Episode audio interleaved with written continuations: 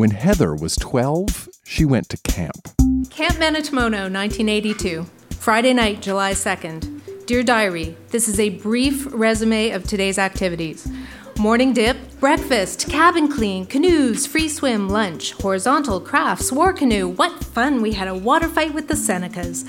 Free swim, dinner, lecture, tuck, night activity, which was bingo, Kaibo, teeth, and last but not least, Frenching at the fork with Paul. Be honest, it was only my second time Frenching. I should do it more often.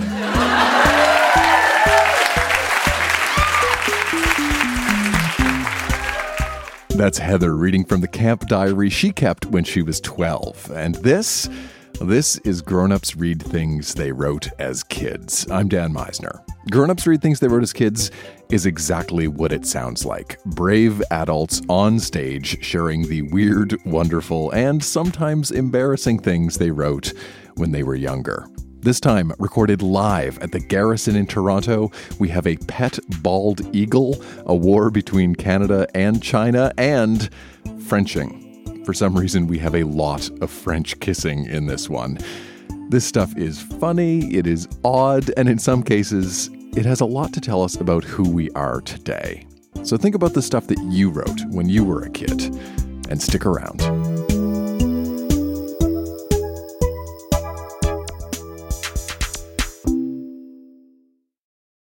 This episode is brought to you by Paramount Plus. Get in, loser! Mean Girls is now streaming on Paramount Plus. Join Cady Heron as she meets the plastics in Tina Fey's new twist on the modern classic. Get ready for more of the rumors, backstabbing, and jokes you loved from the original movie with some fetch surprises. Rated PG 13. Wear pink and head to ParamountPlus.com to try it free. A minute ago, we heard from Heather, who spent the summer of 1982 kissing a guy named Paul. Well, Heather brought along more from that camp diary. Here she is, picking up the story right where she left off, the moment immediately after kissing Paul. Anyway, when we were finished, I opened my eyes and the kitchen girl, Karen, was standing right beside me. I was so embarrassed. Then my cousin Jay came out from behind a tree and said, How can you neck that long without breathing? Nothing much else happened today. Sunday, July 4th. Dear Diary, we had carnival night last night and there was a kissing booth. I went back for seconds and thirds. then Paul and I Frenched at the fork again. This time nobody caught us. But Paul is kind of chauvinistic. He thinks girls can't do anything. Who cares? I still like him. oh, yeah. It's true. It's true story. Um, oh, yeah. Yvonne got her ghetto blaster back today. and Brenda and I found this secret place behind our cabin on the rocks. Practically everyone in our cabin likes either Chris Sharp or Alex Riley. My new nickname is Mouth. Not because of the kissing, because I talk too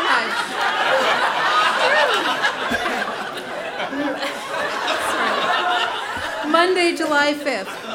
Last night, Paul and I were in a fight because he was paying more attention to Sue than to me. Sue felt really bad and said she thought she was breaking us up. Then, after he got mad at me just because I wouldn't make out with him at the fork. then he had the nerve to ask Sue to go out with him. I was really, really mad. But now we're back together and everything's okay. I hope. Self respect. Okay, uh, Tuesday, Tuesday, July 6th. Paul broke up with me at the lunar eclipse. He gave a note to Corey, who gave it to me. he said that I was avoiding him and not making out with him at the fork. I would never dump someone just because they wouldn't make out with me. This morning he told me he was ready to give us another chance. I said I'd think about it, but I know I don't want to.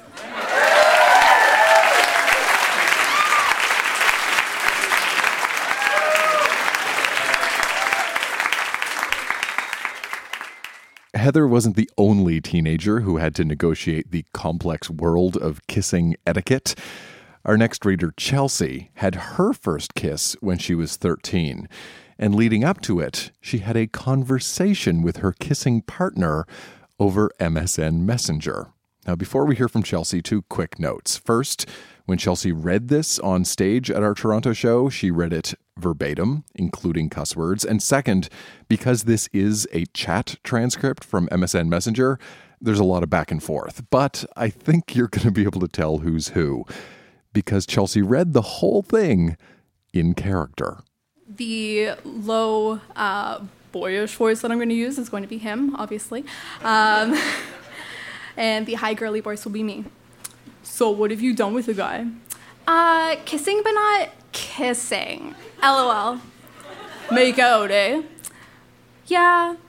Yo, let's make out. Ha ha ha. LOL. Yeah, okay. Winky face. Ha ha ha. Are you joking? I don't know what you think. I don't know. LOL, I'm joking. Boo. LOL. How come? LOL, I don't know. But like, I don't know. Oh, you put me on the spot. Let's make out then. You aren't joking, are you? No, let's go. Haha. LOL, what if I sucked, huh? you wouldn't, don't worry. LOL. You want to tomorrow? Yeah, but no. Huh? yes, but no. I do, but I don't. How come you do and you don't? Okay, well, because one day will, obviously. But I don't know. It's just so expected. Like, that's what ruined it for me before. LOL.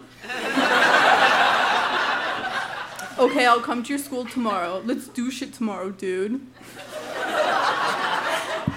Hey, I'm not easy though, okay? I'm just saying that now. People think that I know, but yeah, just saying it. what you mean you's not easy? Easy to get? Like, I'm not gonna do shit simply because someone wants me to. LOLs. Well, okay. Hey, what if I grabbed your ass? What would you do? Move your hand. If you.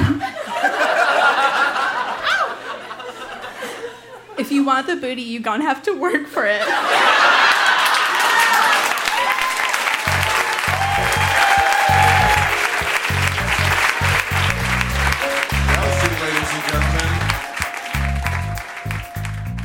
In case you were wondering, yes, they made out the very next day. After the show, out on the street, I asked Chelsea if she had any advice for 13 year old her.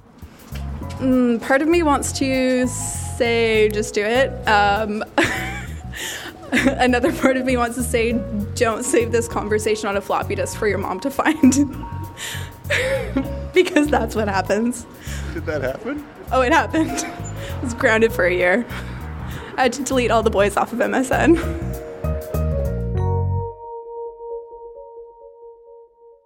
The whole idea for Grown Ups Read Things They Wrote as Kids came out of a trip my wife Jenna and I took to visit her parents back in 2006. It was Christmas time, and as usual, we were sleeping in her childhood bedroom. And as usual, on this trip home, Jenna's parents asked her to please, please clean up the boxes of stuff she still had in their basement. That's where we first came across her teenage diary, and shortly thereafter, Grown Ups Read Things They Wrote as Kids was born. Well, our next reader, Joshua, had a similar experience. On a recent visit with his parents, Joshua's mom told him to clean up his childhood bedroom. He did, and in the process, he found his diary. And he told me that at first he was a little bit disappointed because a lot of the early entries were kind of boring. But then he caught the very first grumblings of puberty. And that's when things got interesting. Here's Joshua reading from the diary he kept when he was 11. Last night I had a dream. Me and Jared, who's my best friend at the time, were at this very nice place, kind of like a Club Med. I'd never been to Club Med. we meet these girls at a drive-in. All, all Club Meds have drive-ins. One of them is a really, really, really pretty chick, and very nice. and she's single. Me and Jared go crazy over her. but Jared, he goes overboard and bites all the girls' breasts. I, I stick up for the pretty one.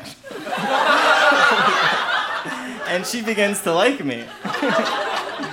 Soon we're kissing on the lips. and we're going on tons of dates. One day, she has a fight with her roommate, and she asks if she can sleep in my bed with me. I said, okay. I lent her my pillow, and I give her most of the bed. Smooth, right? And of course, we have sex. the next day, we're back at the drive in watching a movie. She begins to hypnotize me with her finger, moving it back and forth.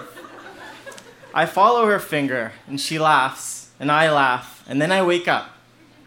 And I was in a good mood, because this is probably really gonna happen soon.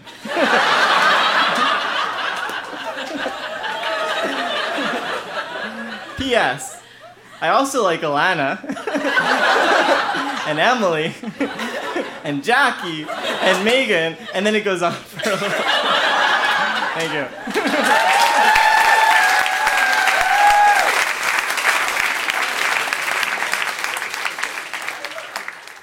Joshua wrote that diary entry when he was 11. You might call him an early bloomer. Whereas our next reader, Beth, she got a later start in love. And to prove it, she brought along some teenage poetry written between the ages 13 and 16.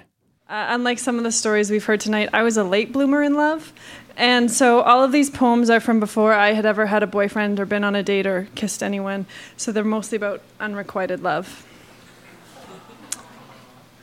I'm so afraid. I don't understand these feelings you've made me feel. I don't know. What should I do? I'm afraid my feelings show. I don't know what's wrong, why I feel this, but I know I can't go on. Whenever I see you, I wonder are you the one?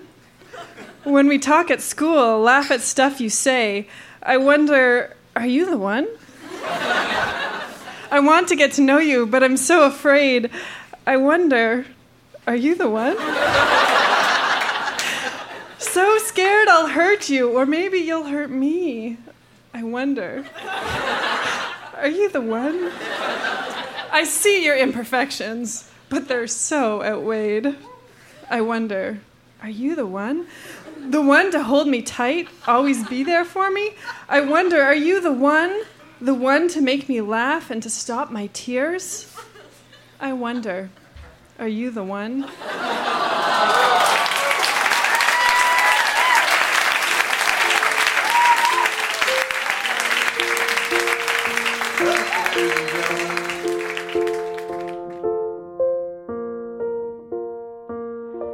Hi, this is Beth, reader of Are You the One?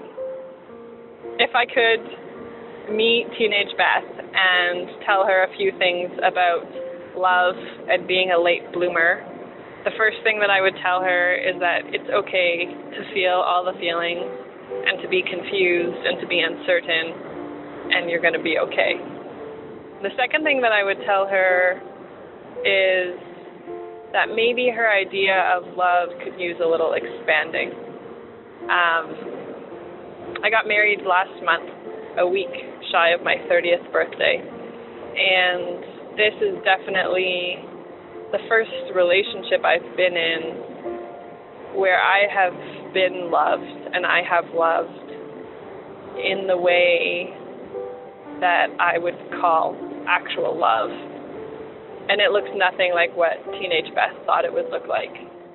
So I think I would just want to encourage her to look around her maybe look at real life a little bit more, a little less at Hollywood or young adult novels or fairy tales and and that love is an amazing thing, but it's not going to look like the one in the way that she thinks.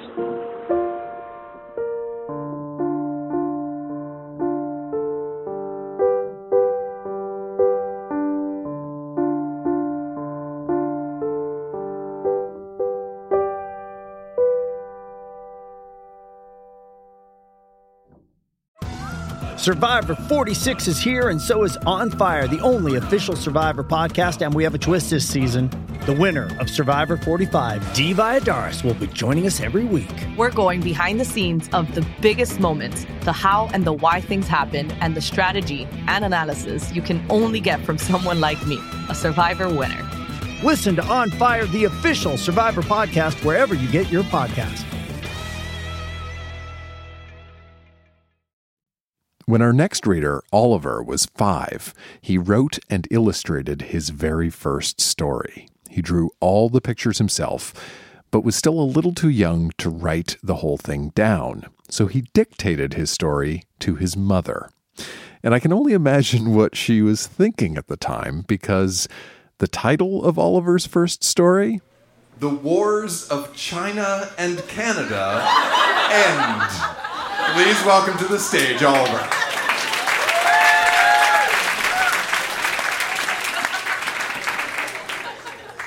So, uh, before I start, I'll just let you all know an important fact. Right as I was about to write this story, I was uh, being taught about the value of saving your allowance so you could buy your own toys. And it's not obvious at the start, but that's kind of the root of this whole story. Okay. It all started under the Earth's crust. There was a savage war between China and Canada. The sun rose into outer space, and so did the moon, and it was all dark all around the world. Then, China created the monsters from the water mines under the Earth's crust, and they created the dark monsters from the darkness of the world.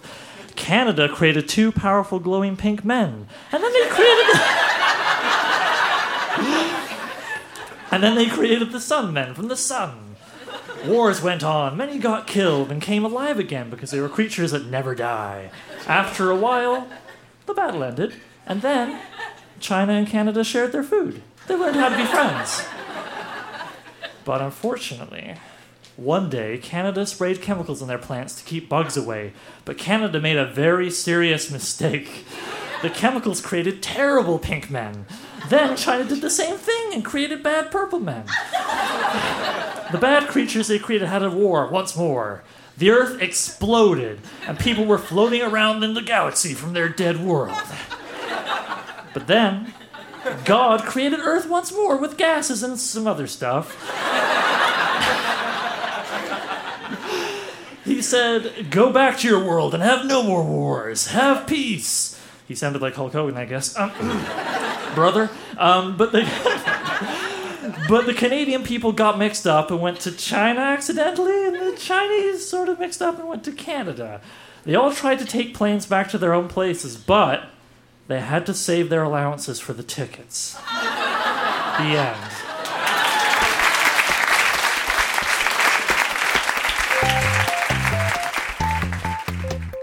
As I mentioned, Oliver wrote and illustrated that story when he was five years old. And if you want to see what Canada's powerful glowing pink men look like, I have good news for you. Oliver made a video featuring his own original illustrations, and we've posted a copy up at our website, Grownups Read Things They Wrote as Kids.com. That's also where you can listen to past episodes of the show and sign up for our mailing list so you'll be the first to know about upcoming live shows powerful glowing pink men, and an email newsletter, I don't know what else you could ask for in a website. One more time Grownups Read Things They Wrote as Kids.com.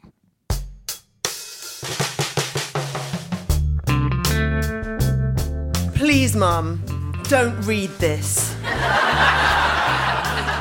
if you do, all my trust in you will be totally lost. Please don't. Asterisk, unless you have my permission. That's Marcia reading a warning from the beginning of a diary entry she wrote when she was 14. Now, why, you might be wondering? Why did Marcia not want her mom to read her diary? Well, that's going to become obvious in a minute or so. Here's Marcia. Thursday, 21st of June, 1990 AD. I am totally.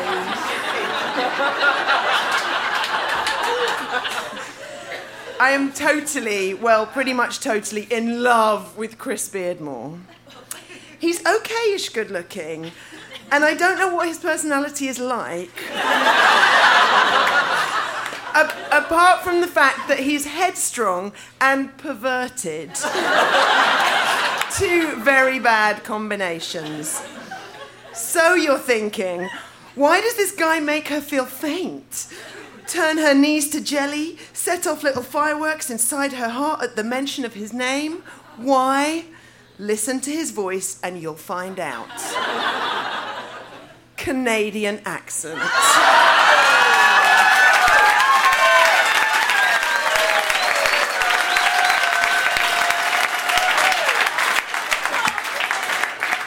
That's why. A Canadian accent in England is the most horniest, cutest thing ever heard.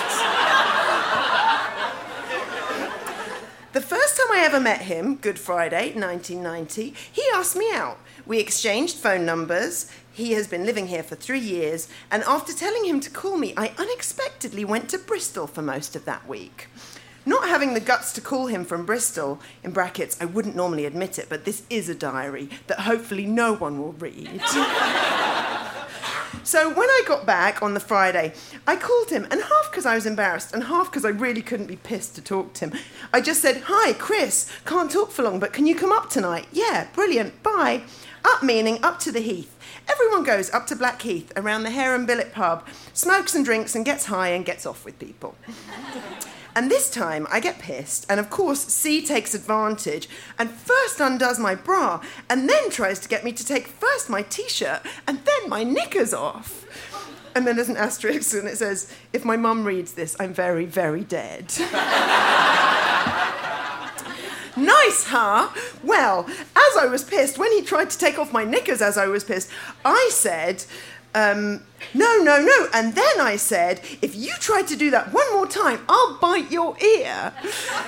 so he did, and I bit his ear. And then, he, and then he said, ow, you're hurting me, in a very cute accent. so I said, well, you're hurting me. Then, as I was pissed, I went and got off with three different people that night. See him then for about another five weeks, and one night, last weekish, Lawrence, his friend, the tosser, said, Oh, yeah, Chris is leaving on Saturday to go back to Canada to live there again. And my memory was jerked, and I fell hopelessly in love again at the thought of him. Oh, then Lawrence, the tosser, said, Yeah, he really wants to get laid before he goes. Go on, I'll pay you. nah, he's a bit of a tosser. So basically, I'm in love with a very cute, headstrong pervert who's friends with a tosser. Fab. Oh, I've just gone completely off the point there, but I don't want to ask him out because I've already been out with him and I didn't like it. and because he's going back to Canada in two days. I wrote him a letter saying goodbye and come on Friday and here's my address. Write to me from Canada. I'm a good agony aunt, which is total bollocks. But if he has a problem, I'll discuss it with all my friends. So hopefully he'll come on Friday and hopefully my mum will let me go.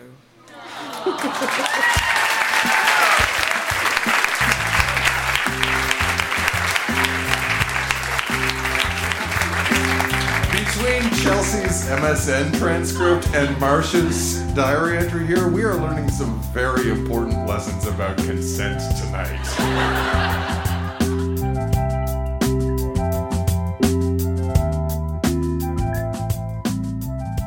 When you're growing up, it's easy to feel like an outsider, that you're weird, different from everybody else, that you're the only one feeling a certain way. And I think that's part of the magic of revisiting this material, of looking back at this kind of writing in a public way. It's a reminder that the feelings and experiences we have as kids are more common and universal than we ever thought at the time. For instance, the conflicted teenage boy crazy feelings Marcia wrote about in 1990 in London are not that different from our next reader, Susan, who wrote about her conflicted teenage boy crazy feelings in 1967 in Moose Jaw. Here's Susan reading from the diary she kept when she was 15 and struggling with her tumultuous relationship with a boy named Archie. Sunday the 18th. Jay and I send notes all day. I really like Archie. I can't help it. Jealous of everyone as usual. 17th. Love Archie more each day. He loves my body, that's all. 20th, gym club. Archie actually talked to me, said he would try me out to see if I was dirty. Creep. I love him.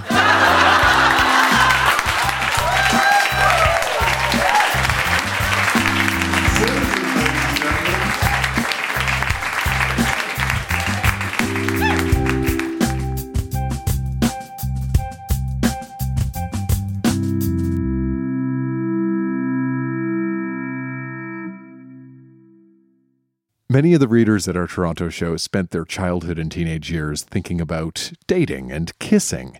And while some kids were fantasizing about love, other kids fantasized about adventures with Canadian wildlife. Here's Matt with a story he wrote when he was nine years old and in grade four and was printed out on a dot matrix printer. It's called Bird Story.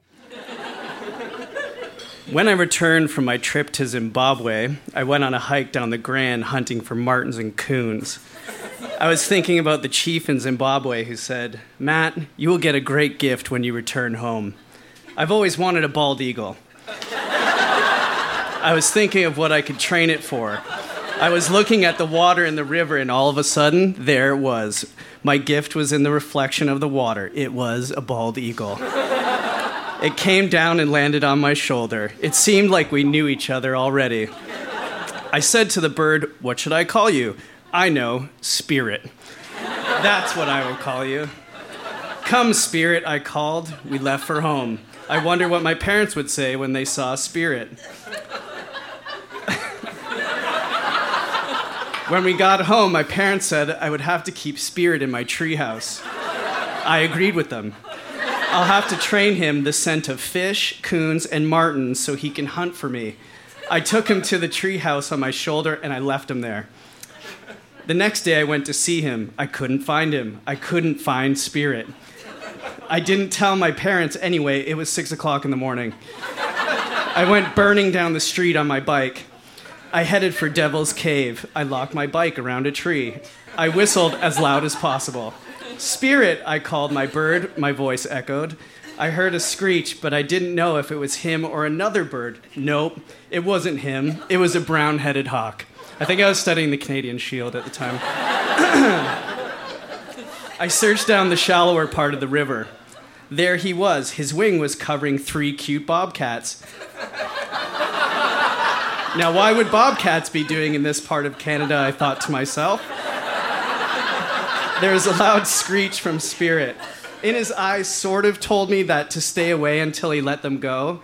After Spirit let them go, he flew on my shoulder and I left for home. One afternoon, I went hunting with my neighbor Chuck. He drove down in his car. It was quite early, so the coons would be out. Bang! A loud sound went off. It was a gun. There was a long pause. I ran towards where Spirit was. There was Mr. Sampson, the man that lived behind us who didn't like Spirit. Spirit was shot in the wing. It will heal, Chuck told me. Spirit had a bandage on his wing for a few weeks. The weeks passed on, and Spirit and I kept up the hunting. It was August, and the summer was almost over. One day, Spirit and I went hunting, for it was the last week of summer, and I needed the money.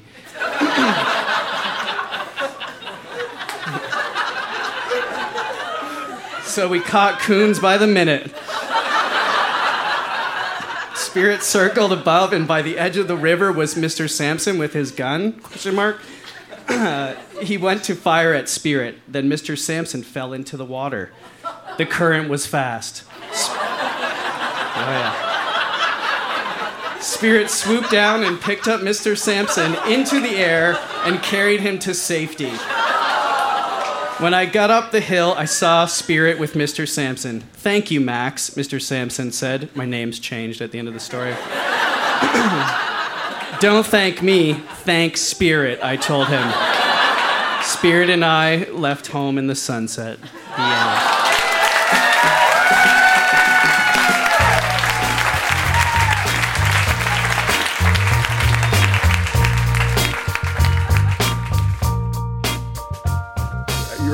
Really into eagles in this? I have no idea what it, where the bald eagle came from. I think I went down the list of like cool animals in the Canadian Shield, and I picked what would be the most like majestic to have, and then I picked a raccoon for some reason to, to hunt to make money for the during the summer because that's what kids did in 1988, right? Is hunted raccoons and sold their pelts for money. Exactly. Yes, in the 80s that was very popular. I'm pretty sure.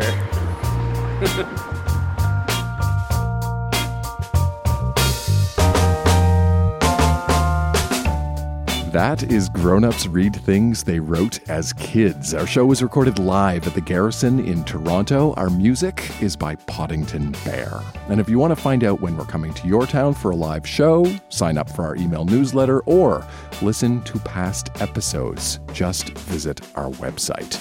Grown Ups Read Things They Wrote as Kids.com. That's Grown Ups Read Things They Wrote as Kids.com. I'm Dan Misener. Thanks for listening.